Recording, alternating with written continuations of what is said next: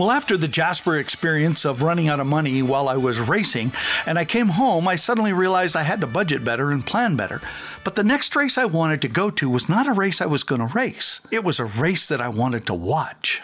Why? I wanted to be a World Cup racer. That was where the goal was. The goal was to go to World Cup, then to the World Championships, then the Olympics, if it fell in that order. It may not, but that's where I wanted to go. And Jean Claude Killy had won three gold medals, Nancy Greene had won her gold and silver medal, and the Olympics was over in 1968. And that spring, they were going to hold a World Cup race in Rossland, BC. And Jean Claude Killy was going to be there. Nancy Greene was going to be there. I wanted to be there.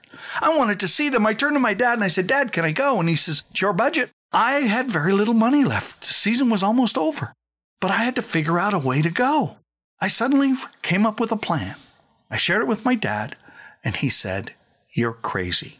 But I was going to go and I was going to make it happen. I'm Jungle Jim Hunter, and you're listening to 831 Living Your Best Life. And this is our podcast about inspiring participation, communicating precision, and empowering performers to podium. I hope that you will tell your friends to go to their favorite podcast provider or to junglejimhunter.com and click on subscribe, download, like, rate, and review, and let us know what you think of the podcast and how we can help you. I'm here to pass on what I learned from those 831 people that helped me. And I don't know if you know this, I haven't said this for a while on the podcast but we meet and greet between 8 and 31 people every day. And they step into our lives, you step into their lives, and you can do one kind thing for them, for each one of them, to make their lives better, to inspire them, to inspire their participation in the life that you live with and work with in them. You can communicate precision in such a way that they are better, and you can empower them to perform better and reach for higher levels, higher podiums.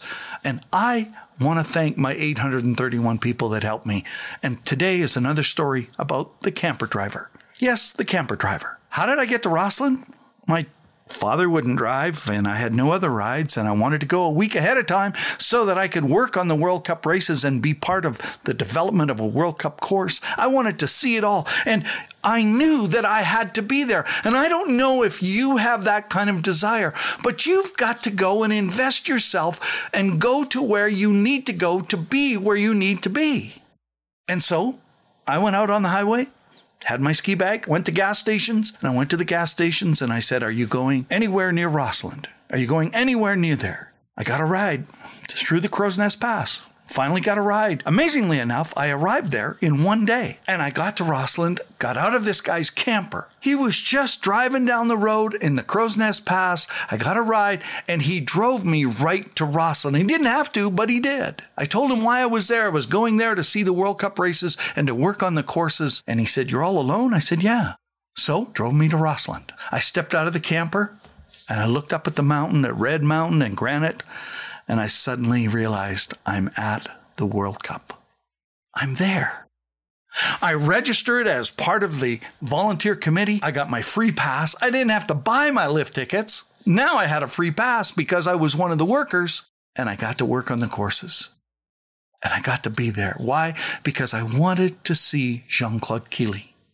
I wanted to see what it was like to race in his shadow, to understand what it was like. I wanted to watch World Cup racers prepare and take in everything that I could and write everything down that I observed, the way they inspected the course, the way they studied the snow, everything I possibly could. And every moment that I have that I wasn't working and wasn't shoveling ruts and wasn't snowpacking, every chance I had, I wanted to learn. I wanted to see what the best World Cup racers in the world were doing. I wanted to understand where it was that I was headed, where I was trying to be, why I wanted to go there, why it was so important for me to understand this. And I suddenly realized something.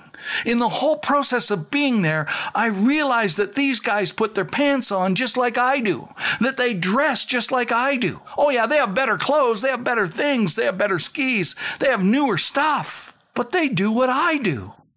And as a result, I was able to see what you had to do to compete. And because I didn't have to buy lift tickets, I was able to get some really cheap accommodation and be able to afford to eat.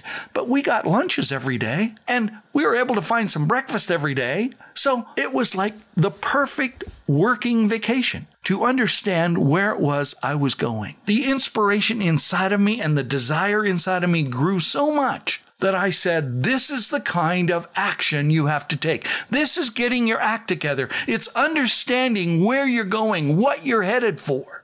What about you? So many times I talk to kids and I talk to parents that have kids that want to be something and they want to go somewhere, but they don't even know where they're headed. They haven't even spent the time to understand that to get your act together, you have to understand what actions have to be taken to be there. Let me ask you are you willing to hitchhike? Are you willing to take the chance? I know in today's culture, it's a bit dangerous and you got to be careful. Back in the 70s, it wasn't that dangerous. But I'm just using it as a metaphor for you to ask yourself are you willing to do what you have to do to overcome getting to where you need to get? See, so many of us use that as an excuse and say, we can't go because, or we can't be there, or we can't become that because I just can't overcome that. It's a roadblock for me. I don't think so. I think it's because you don't want to get your act together. You want to everything to be practical. You want everything to be working in such a way that you get what you want first before you pay the price to get it. It doesn't work that way. My quote for the day You can't go where you haven't already been. So the sooner you get there, the sooner you will arrive. I really appreciate you listening today, and my 1% personal dare, my personal challenge to you is to take one hour today to get your act together, to work on your character, to work on where you're going, to figure out what the road is, what the roadmap is for where you want to go. Seven hours a week, 365 hours in a year. I'm only asking for one hour. You all have one hour. You got 15 minutes driving to and from work. You got 20 minutes driving to and from work. You can work on so many things in that one hour. Today, you can do almost anything you want to do if you just are willing to give up time that you waste to become what you want to become, to get to where you want to get. Thank you for listening. I appreciate it. And I hope that by next time we meet, you will have grown.